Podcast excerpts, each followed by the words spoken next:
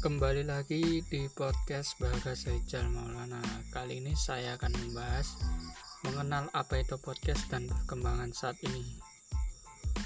Apakah Anda pernah mendengar podcast? Mungkin sebagian besar dari Anda belum mengerti apa itu podcast. Namun, podcast sudah sangat enak alias populer di macam negara seperti Amerika, Australia. Podcast adalah siaran non-streaming yang disampaikan melalui audio bisa dikatakan mirip dengan radio, tetapi juga memiliki perbedaan yang nyata dengan radio.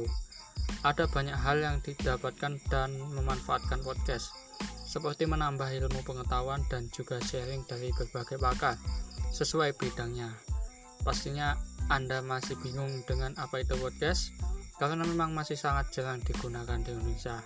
Namun, lambat laun podcast akan jadi booming di Indonesia.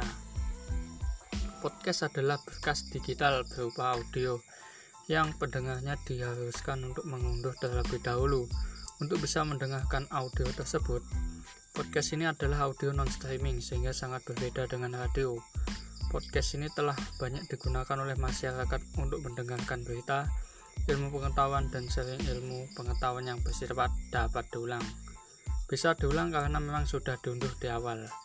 Hal ini bisa menjadi kelebihan tersendiri dari podcast dibandingkan dengan radio.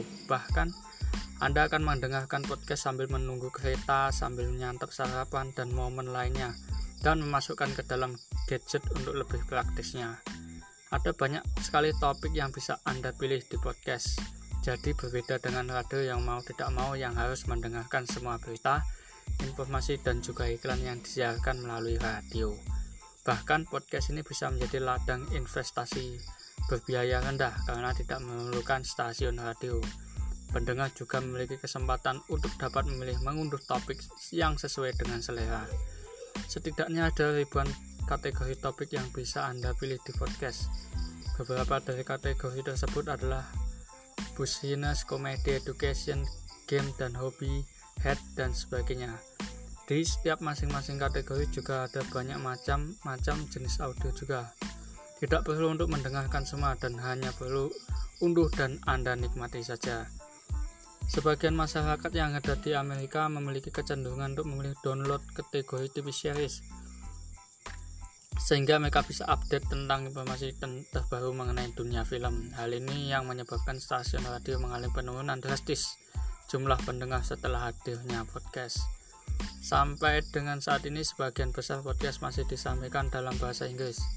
Hitung-hitung sekalian Anda belajar listening dalam bahasa Inggris apabila Anda berminat untuk mendengarkan podcast dalam bahasa Indonesia, maka Anda bisa buka radio BBC Indonesia. Suatu saat podcast ini akan menjadi terkenal di Indonesia karena ada banyak kota besar yang berpotensi di Indonesia daripada cuma bengong diam tidak melakukan apa pun, Anda bisa memilih untuk mendengarkan topik yang menarik. Perkembangan podcast di Indonesia berpotensi pesat, karena Anda tidak perlu menghabiskan waktu untuk mendengarkan iklan yang tidak menarik. Oke, itu dia pembahasannya. Semoga bermanfaat. Terima kasih.